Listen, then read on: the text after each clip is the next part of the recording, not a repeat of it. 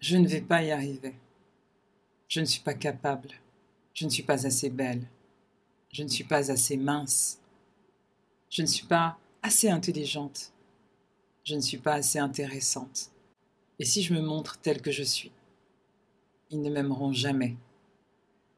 Et si je dis ce que je pense, ils vont me rejeter. » Avec un dialogue interne qui est si négatif, tu ouvres la porte à l'auto-sabotage. Alors la semaine dernière, on a commencé à parler de cet auto-sabotage. Tout un chacun, on est pris par des doutes, par des peurs, et parfois notre dialogue interne devient négatif. Alors on commence à s'auto-saboter. On commence à avoir des comportements qui ne vont pas dans le sens de notre intérêt, des comportements qui peuvent même être malsains pour nous et pour notre entourage.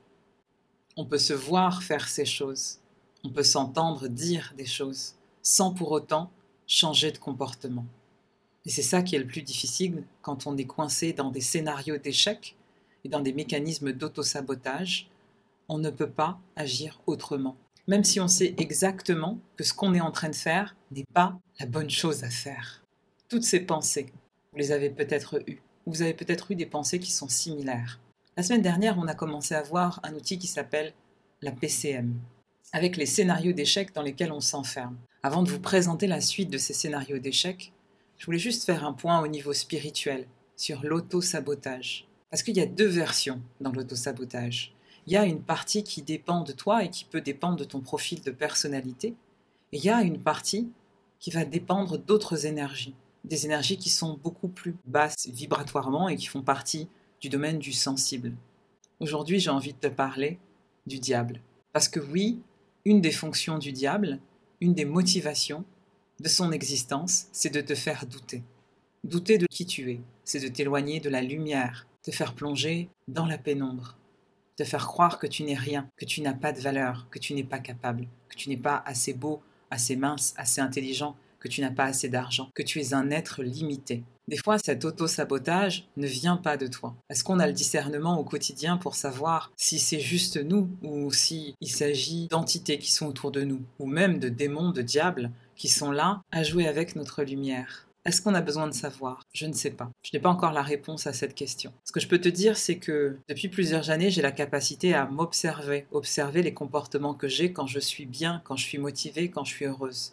Et j'ai donc la capacité de voir les comportements qui sont en marge, les pensées qui ne m'appartiennent pas. Et je t'invite à en faire de même. Plus tu t'observes en temps normal, quand tu es bien, plus tu sauras détecter quand certaines pensées ne sont pas les tiennes, quand certains agissements ne sont pas les tiens. Je t'invite pas ici à te déresponsabiliser. Je te rappelle que nous vivons dans un monde de matière et aussi dans le monde des énergies et du sensible. Les deux mondes cohabitent. Il y a des interférences et on est en contact avec les deux mondes. Et je ne pouvais pas faire un triptyque sur les croyances limitantes, sur l'auto-sabotage, sans vous parler de cette dimension spirituelle. Bien sûr, je fais appel à votre discernement et à votre leadership personnel. Premièrement, pour vous observer en temps normal et pour que vous sachiez détecter quel est votre état normal.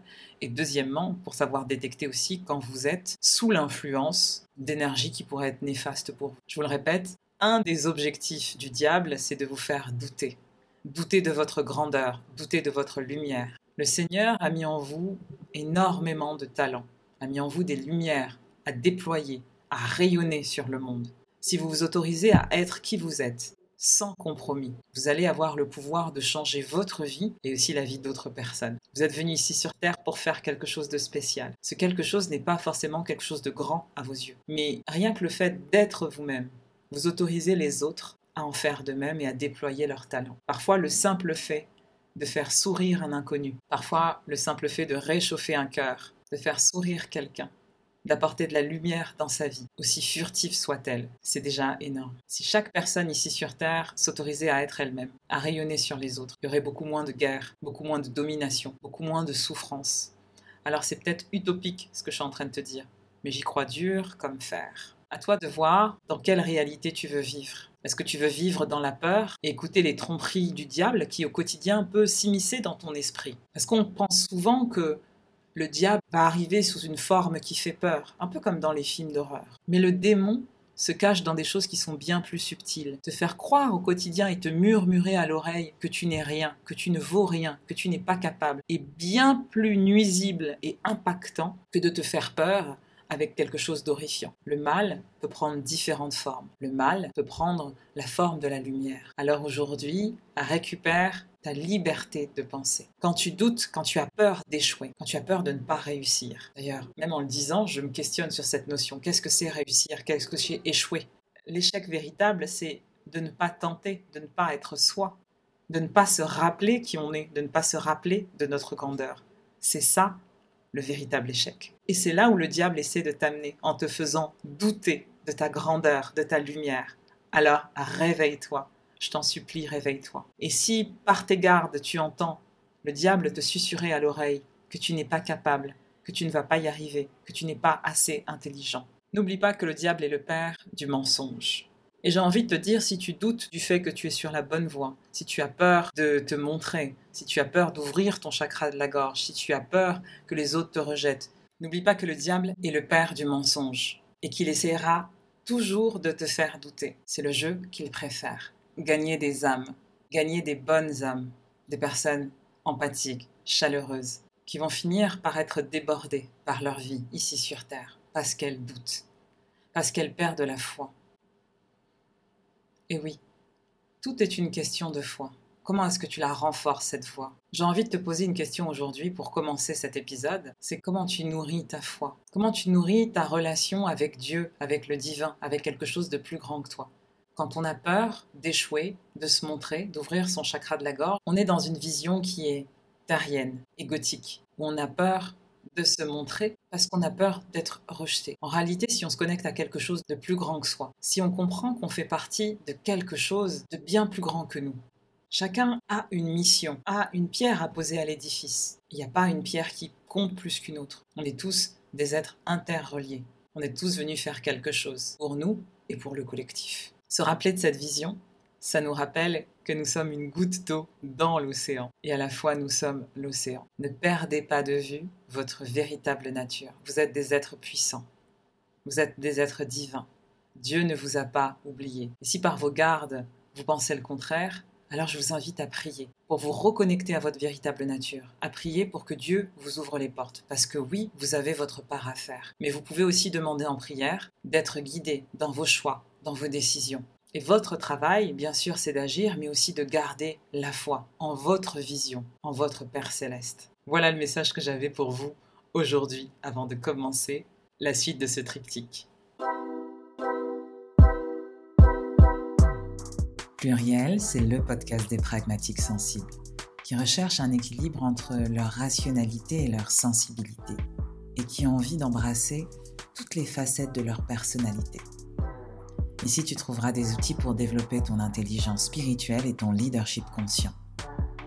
Je suis Edmée Dennah, une pragmatique sensible, une âme libre, une accompagnatrice holistique qui t'aide à faire le lien entre la matière et l'invisible. Alors, assieds-toi confortablement et ensemble, on va faire vibrer ton âme.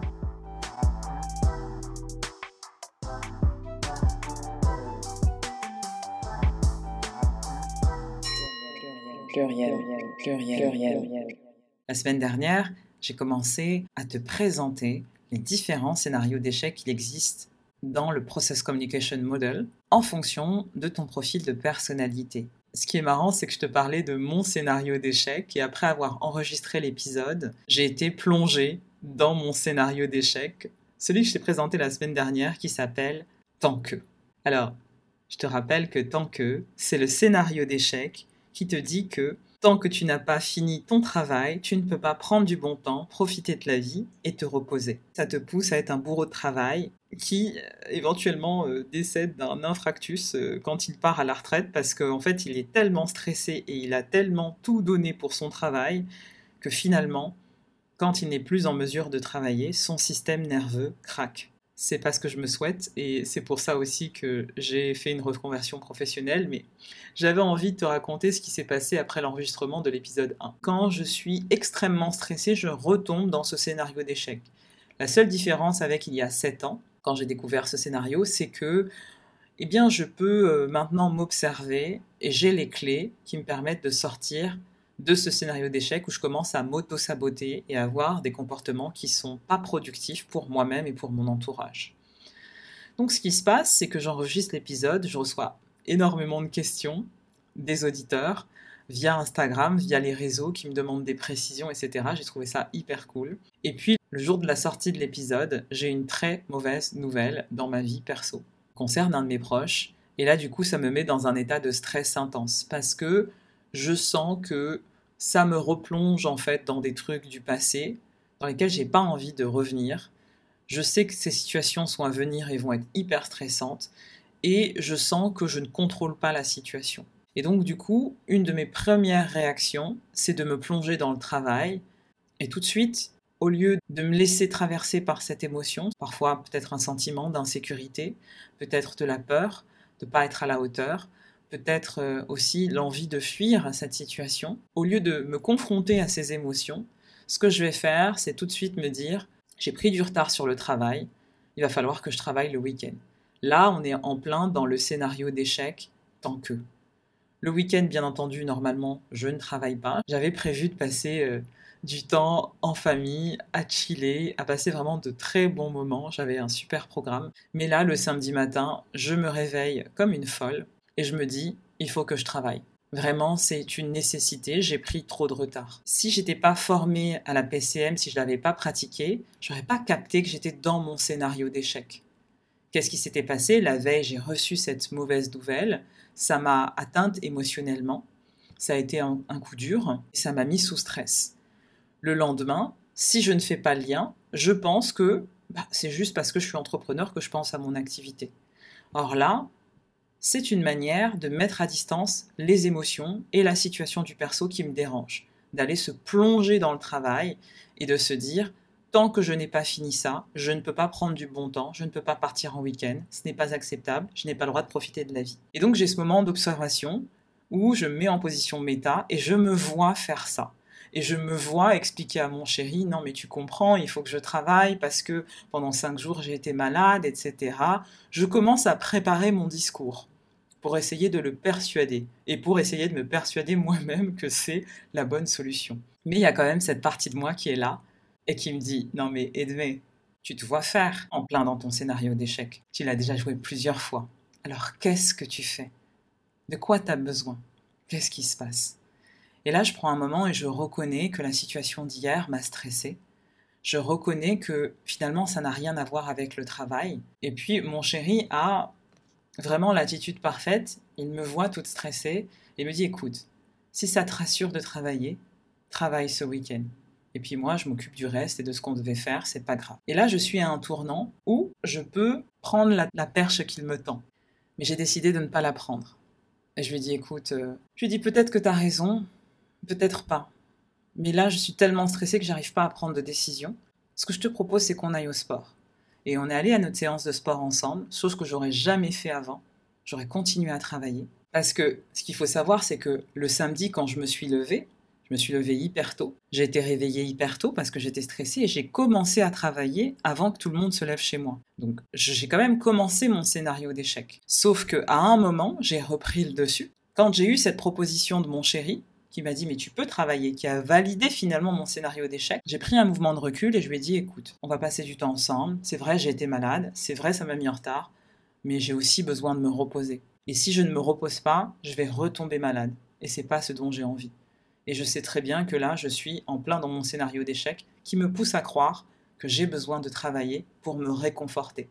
Et c'est une manière d'être dans le déni de mes émotions, et c'est aussi une manière de ne pas reconnaître que la situation m'affecte. » Finalement, comment ça s'est terminé ? On est allé à cette séance de sport, c'était hyper cool. J'ai brunché dehors dans un super établissement, je me suis promenée au soleil, j'ai passé du temps en famille, toute ma journée a été parfaite. J'ai fini par dîner le soir aussi en terrasse, à prendre l'apéro, vraiment de manière détendue. Et à la fin de la journée, je me suis dit « travailler n'aurait servi à rien à part me stresser encore plus, peut-être même créer un conflit en famille, avec mon partenaire, parce que j'aurais été tellement sur la défensive et dans le déni de mes émotions que finalement, j'aurais fini par avoir des comportements anti-productifs. » Et vous voyez, c'est comme ça qu'on s'auto-sabote. Là, j'ai eu le recul nécessaire pour comprendre ce qui se passait parce que je l'ai déjà vécu plusieurs fois. Mais avant, ce que je faisais, c'est que je me plongeais dans le travail. J'étais dans le déni de mes émotions.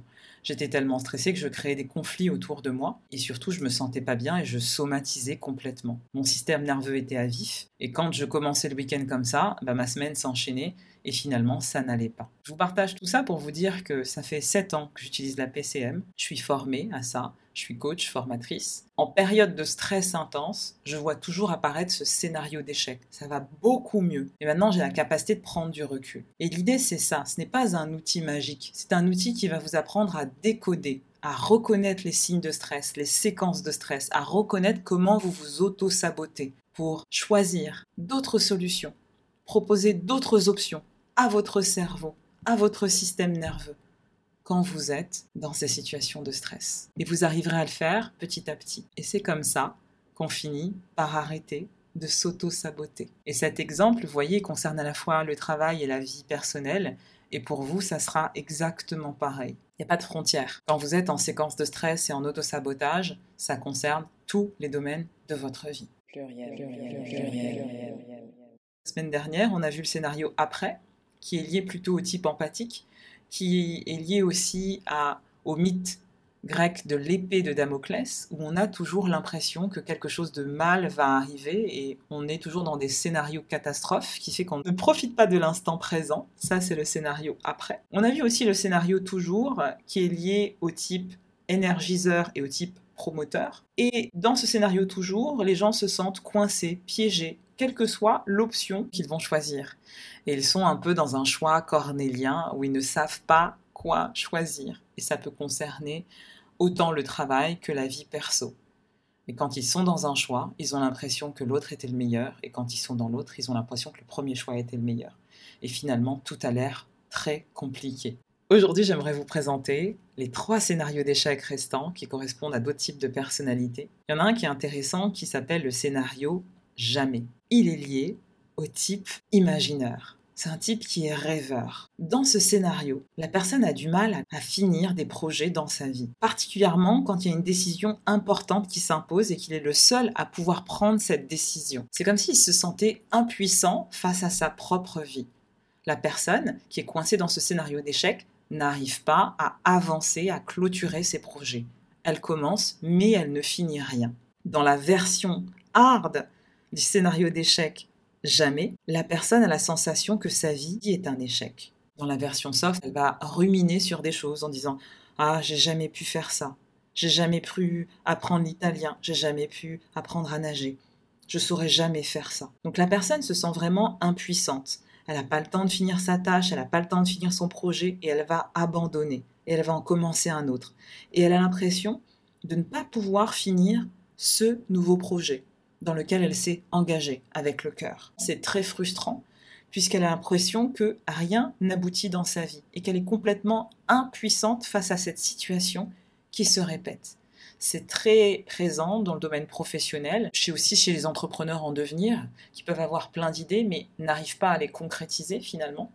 Et c'est aussi présent dans la vie perso avec le couple par exemple. Ça peut être j'enchaîne les relations amoureuses et je me rends compte que finalement ça ne fonctionne jamais, je n'arrive pas à avoir un couple qui est stable et arriver par exemple jusqu'au mariage si c'est mon souhait. Alors être conscient de tous ces scénarios, ça permet de libérer vos énergies qui sont bloquées, parce qu'il y a aussi quelque chose d'énergétique dans ce scénario d'échec. On a besoin de libérer ces mémoires, ces énergies qui sont complètement bloquées, qui sont liées à ces scénarios d'échec, pour avoir une vie qui est plus heureuse, pour avoir la sensation d'être épanoui. Aussi pour récupérer sa motivation et son efficacité dans la gestion de sa vie, de ses relations et même de son entourage. Parce que, comme je vous l'ai dit, ça touche tous les domaines. Et le fait de connaître son scénario d'échec, ça permet aussi de se voir faire, de se prendre en flagrant délit, comme ce que je vous ai raconté tout à l'heure, de rejouer ce scénario d'échec alors qu'on n'a pas du tout envie. Pourquoi on a des comportements qui sont anti-productifs, où on s'auto-sabote ? Eh bien, tout simplement parce qu'on ne répond pas à ses besoins. Je vous rappelle que chaque profil type a des besoins psychologiques qui sont différents. Et quand on n'y répond pas, quand on ne les connaît pas, on va commencer à s'auto-saboter et à rejouer irrémédiablement son scénario d'échec. comme un acteur à Hollywood. Sauf que là, on n'est pas payé et que la fin du film, on la connaît, c'est toujours la même, l'échec. Alors, pour retenir ce scénario jamais, comme je vous l'ai dit, vous pouvez le lier à la mythologie grecque. Et là, c'est l'histoire de Tantale qui est emprisonné jusqu'à la taille et qui est dans l'impossibilité d'atteindre la nourriture ou l'eau dont il a besoin. La personne se dit « Je n'obtiens jamais ce que je désire le plus ». Alors, elle prend toutes ses forces pour être cette personne qui est persévérante, mais elle n'arrive jamais à obtenir ce qu'elle veut. Donc les comportements qu'on peut observer, ce sont des baisses d'énergie qui sont considérables. La personne devient de plus en plus transparente et surtout, elle ne termine jamais ce qu'elle entreprend. Comme je vous l'ai dit, ce n'est pas une fatalité. Même si on a cette impression d'être enfermé dans ce scénario qui fait qu'on n'arrive pas à atteindre ses objectifs, ce n'est pas une fatalité. Quand on connaît son profil, on répond à ses besoins, on régule son système nerveux, on remonte sa motivation et son énergie, et tout va bien. Ça ne se fait pas du jour au lendemain, ça se fait step by step. Parce qu'on a besoin de prendre la responsabilité de sa vie et de mettre en place des changements pour mieux répondre à nos besoins. En effet, il ne suffit pas de connaître ses besoins. Vous pouvez faire votre profil avec moi, par exemple, connaître vos besoins et ne rien changer à votre vie. C'est à vous de prendre la décision, maintenant que vous connaissez vos besoins, de savoir ce que vous allez changer. Ça n'a pas besoin d'être radical, ça peut être des petites choses au quotidien qui vont faire la différence et qui vont faire en sorte que, intérieurement, vous allez vous sentir beaucoup plus aligné. Et c'est précisément ce qui va vous faire sortir de votre scénario d'échec. N'est-ce pas merveilleux ? Ensuite, on a le scénario qui s'appelle Presque 1. Presque 1, il est lié au mythe de Sisyphe, qui pousse une pierre vers le sommet d'une montagne. Mais quand il arrive au sommet, il glisse, et la pierre retombe, et il doit tout recommencer, reprendre la pierre, remonter jusqu'au sommet. Quand il arrive au sommet, juste au moment où il arrive au sommet, la pierre retombe. Dans ce scénario d'échec, la personne y arrive presque, mais pas tout à fait. Et elle se dit, mais si seulement il n'y avait pas eu ce grain de sable, cette chose qui ne dépend pas de moi. Hyper frustrant là aussi. Alors ce scénario d'échec, il est lié au type empathique et au type énergiseur. La personne aura tendance à presque finir une tâche, presque finir un projet, mais jamais complètement. Elle échoue tout le temps avant d'aboutir. Alors concrètement, ça veut dire quoi, ce scénario presque 1 ? Eh bien, la personne qui est enfermée dans ce scénario va, par exemple, au travail, avoir une deadline pour le 20 et rendre parfaitement son travail pour le 21. Où elle va se fixer un objectif de courir 8 km. Elle va toujours s'arrêter au 7e. Si elle décide de suivre une nouvelle formation pour concrétiser un projet, elle va s'arrêter avant l'examen. Donc toutes ces personnes sont toujours prêtes à terminer, mais sans finir complètement. Il y a toujours un grain de sable qui interdit la réussite du projet. En réalité, c'est un grain de sable qu'elles vont placer elles-mêmes, inconsciemment. Et dans la vie privée, c'est le même genre de choses. C'est, par exemple, j'ai décidé de faire un régime, de perdre 6 kilos. Arrivé au 5e kilo, je fais un week-end entre amis, avec des super repas et des excès, et bam, je reprends mes 5 kilos d'un coup, et tous les efforts que j'ai faits, on repart. C'est pour ça que je vous donnais l'image du mythe, où on pousse une pierre jusqu'en haut, et quand on arrive au sommet, tout retombe. Il y a vraiment ce cycle d'efforts, la personne a deux doigts d'y arriver.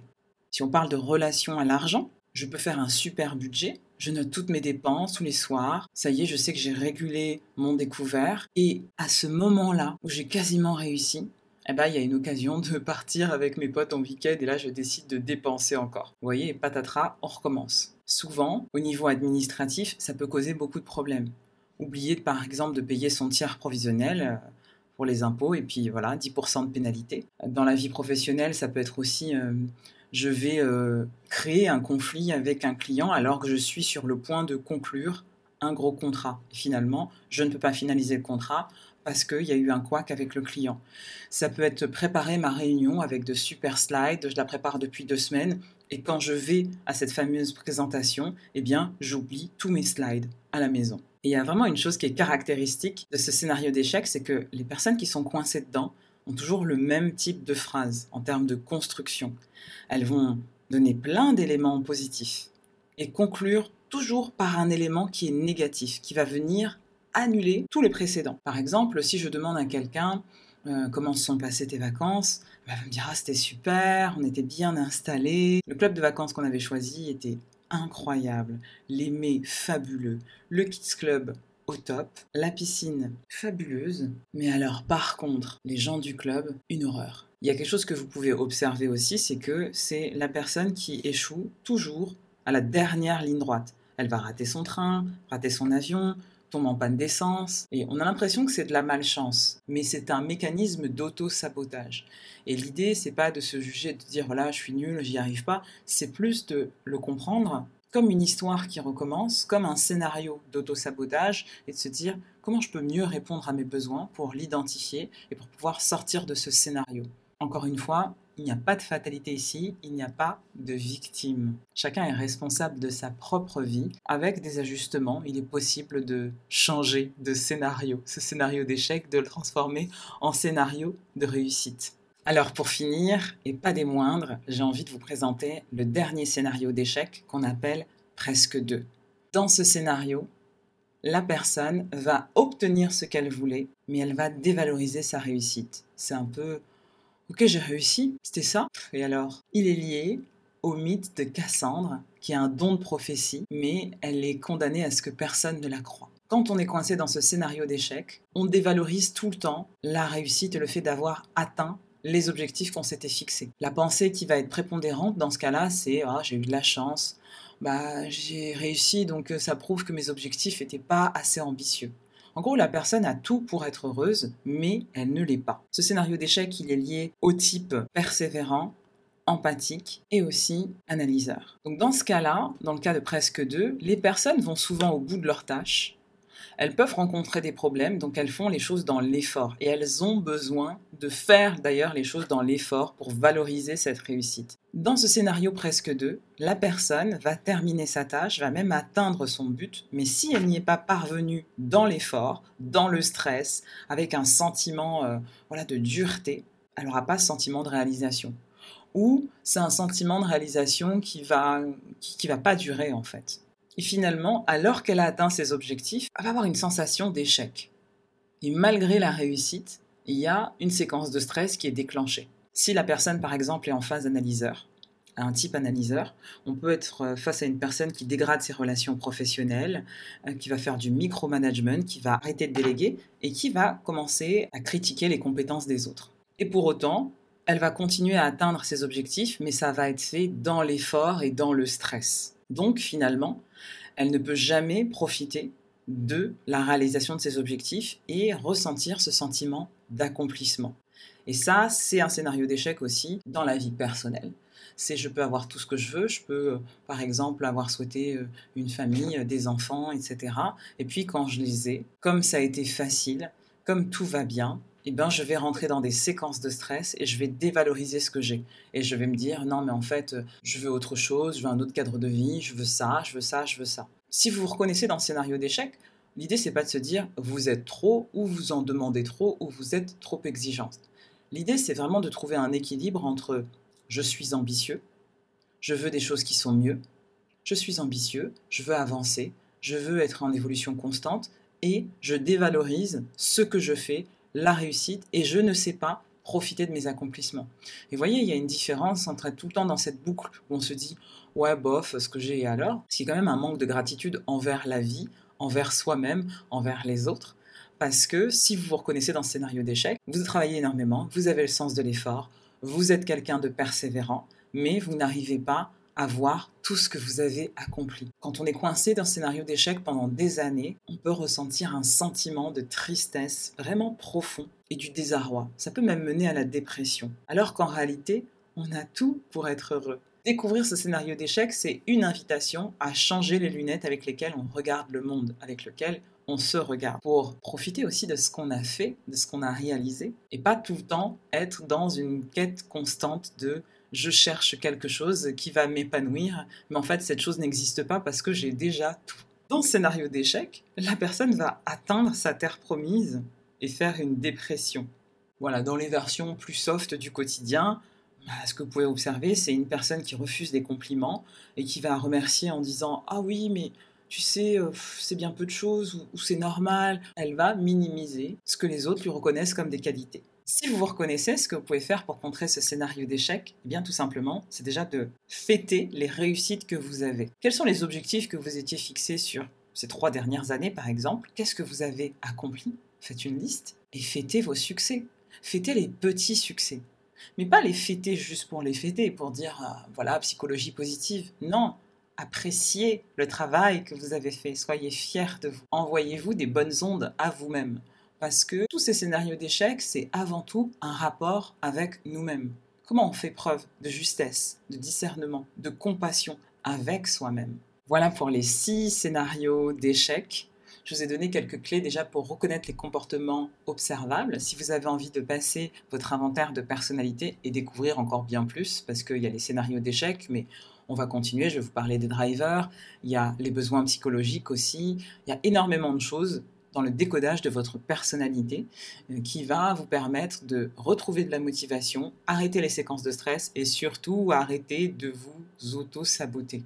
Il y a une pensée qui est sous-jacente à tous ces scénarios d'échec, c'est que la personne a peur d'échouer. Cette peur qui est viscérale, cette peur de l'après, cette peur de l'avant, cette peur de se dire « qu'est-ce qui va se passer si je n'y arrive pas, si je ne fais pas le bon choix ?» Donc, elle se manifeste différemment dans les 6 scénarios d'échec. Si on devait retenir une seule chose, ça serait ça, cette peur d'échouer, de ne pas réussir. Je vous rappelle que la vie, c'est avant tout expérimenter, tomber, se relever, se réajuster pour atteindre ce que nous appelons la réussite. Parce que la réussite, c'est quelque chose de personnel et l'échec aussi. Donc, est-ce qu'il y a véritablement des échecs? Je ne sais pas.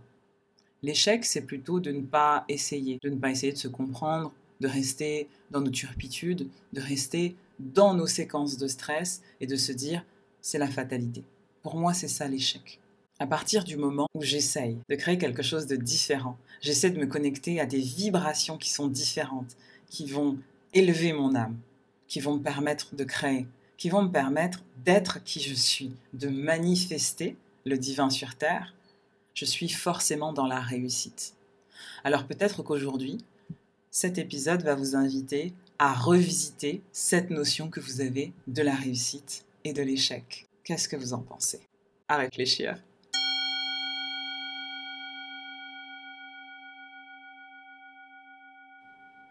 Et maintenant, j'aimerais te parler des messages contraignants, ce qu'on appelle les drivers en PCM. Alors quand j'ai découvert mon driver, ça a aussi participé à mon chemin d'expansion de conscience. C'est pour ça que j'ai envie de t'en parler aujourd'hui, parce que je pense que tu peux te reconnaître dans ces messages contraignants. Chaque type de personnalité a un message contraignant qui est différent. Ce message, c'est une sorte d'injonction inconsciente qui est placé derrière toi, au-dessus de ta tête, et que tu entends en permanence, et qui va venir influencer tes prises de décision et tes comportements au quotidien. Inutile de te dire que ce message contraignant n'est pas un message positif, donc il te mène à des mécanismes d'auto-sabotage et à agir contre ton intérêt. Ça dégrade la relation que tu as avec les autres. Ça entache aussi ta capacité à penser clairement et à faire preuve de discernement. Et c'est pour ça qu'on appelle ça des drivers, parce que ça te conduit à un endroit que tu ne veux pas.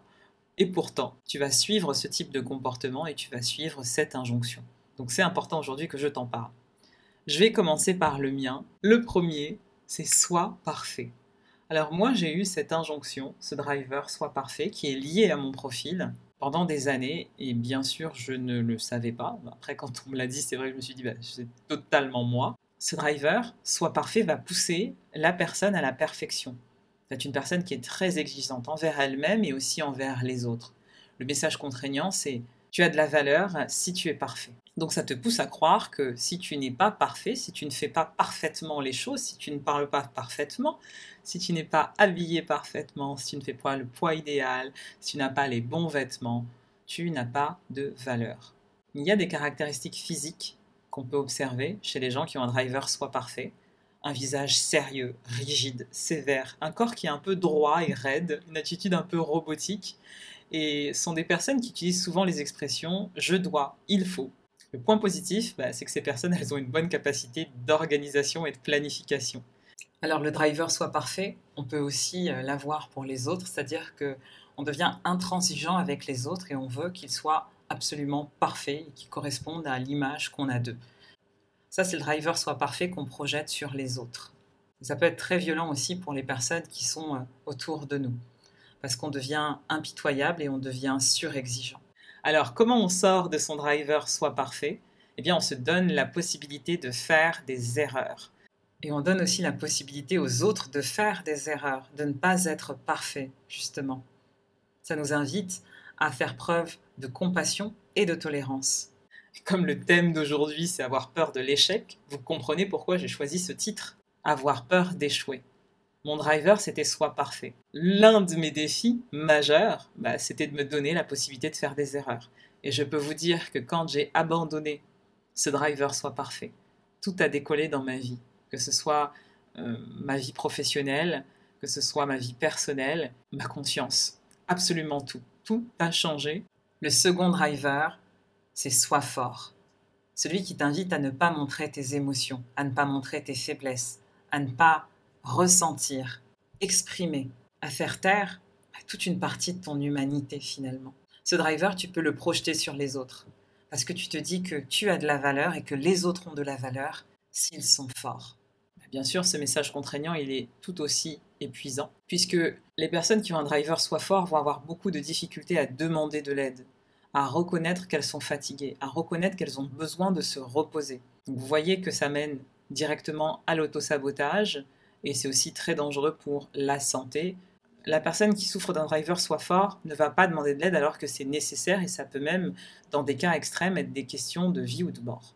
Ce que vous pouvez observer, ces personnes, elles ont des expressions un peu froides, un peu dures, elles expriment peu d'émotions, elles ont des voix qui sont assez, on va dire, monotones. Le point positif des personnes qui ont ce driver, c'est la ténacité, la résistance, puisqu'elles sont capables d'endurer énormément de choses et de continuer à avancer.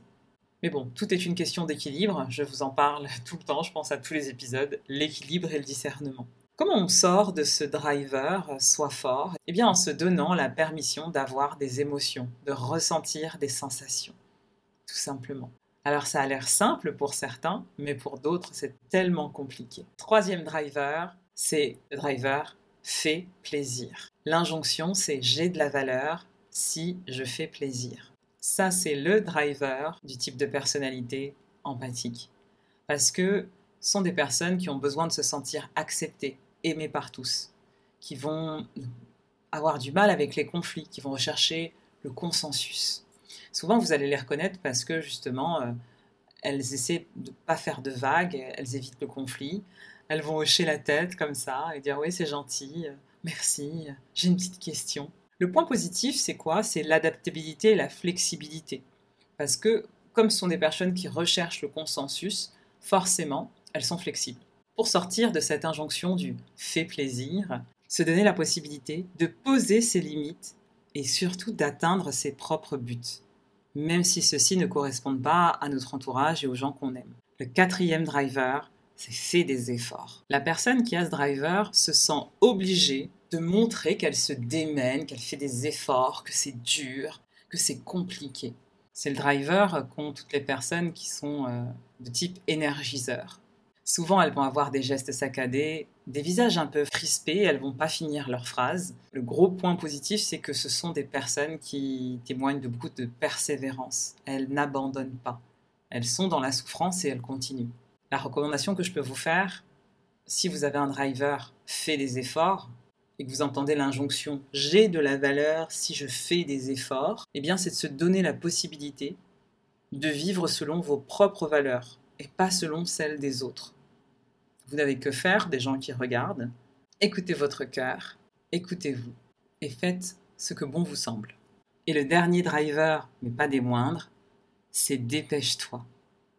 Dépêche-toi, c'est le driver dont souffrent les personnes qui sont impatientes et qui ont toujours une vision à court terme. Du coup, elles vont avoir l'impression qu'elles ont de la valeur si elles font les choses vite. Donc vraiment, c'est dépêchons-nous tout le temps. Elles veulent des conclusions rapides, elles coupent la parole, elles tapent du pied, elles sont agitées. Le point positif, c'est l'efficacité. Ce sont des personnes qui sont relativement efficaces. Le conseil que je pourrais vous donner pour sortir de ce driver « dépêche-toi », c'est tout simplement se donner la permission de prendre son temps. Ces six drivers, pourquoi je vous en parle ? Parce que ce sont des messages contraignants, inconscients. auxquels on va essayer de répondre en fonction de notre type de personnalité. Je vous le répète, le driver soit parfait. Ça peut être soit parfait pour moi ou soit parfait pour l'autre. Soit fort. Le driver fait plaisir. Le driver fait des efforts. Et le driver, dépêche-toi. On sort de ces drivers en se donnant la permission d'agir autrement. Je vous ai parlé de ces permissions. Alors dis-moi, dans quel scénario d'échec, dans quel driver tu te reconnais le plus ? Peut-être même que tu peux te reconnaître dans certains profils, dans plusieurs profils. D'ailleurs, j'ai reçu des messages de vous qui me disaient « mais moi, je me reconnais dans plusieurs profils de personnalité ».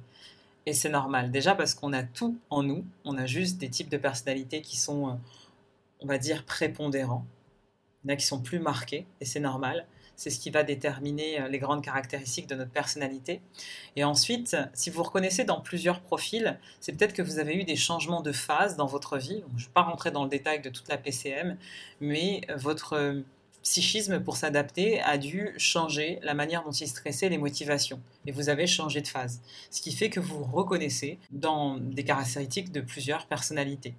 Rien de grave. C'est pas un signe de développement personnel ou d'involution. Si vous avez envie de découvrir en détail votre profil de personnalité, d'arrêter de vous auto-saboter, de réduire considérablement votre stress et de pouvoir être votre meilleur allié, je vous invite à passer votre profil de personnalité.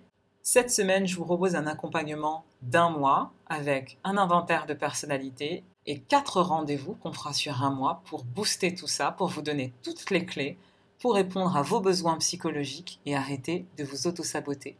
Je vous mets le lien en commentaire du podcast pour réserver vos sessions. Profitez-en parce que jusqu'à demain, il y a un tarif Early Bird que je vous mets en commentaire à un tout petit prix pour 4 séances, un inventaire de personnalité. Et en plus de ça, je vous ai mis un gros bonus, c'est l'accès à la formation Âme de Leader, les 7 clés de la confiance en soi et du leadership personnel.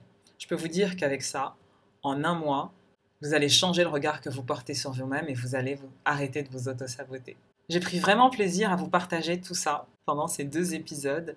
On continue la semaine prochaine sur les croyances limitantes et sur l'auto-sabotage, mais on va parler un peu plus de ce qui est karmique la semaine prochaine. Si tu as aimé ce podcast, va faire péter l'algorithme des réseaux sociaux. Déjà, mets-moi 5 étoiles sur Apple Podcast parce que je me suis rendu compte que 50% des gens qui m'écoutent viennent d'Apple Podcast. Et pourtant, j'ai pas autant de commentaires. Donc c'est à vous de jouer. Prenez quelques secondes pour m'encourager et soutenir mon travail avec ce podcast. Mettez un commentaire, une note, pareil sur YouTube. Taguez-moi sur les réseaux sociaux. Parce que j'ai reçu des messages de personnes qui me disent que je ne vois jamais ou je relaye jamais leurs posts. Mais en fait, c'est parce que je ne les vois pas. Donc si vous ne mettez pas hashtag Edmée Dennah, je ne vois pas vos posts sur Instagram. Tous les détails techniques sont maintenant terminés. Je vous embrasse, je vous envoie de la lumière, de l'amour. Et c'est avec joie que je vous retrouve la semaine prochaine pour terminer ce triptyque de folie sur l'autosabotage et les croyances limitantes. Je vous aime. Bisous, bisous!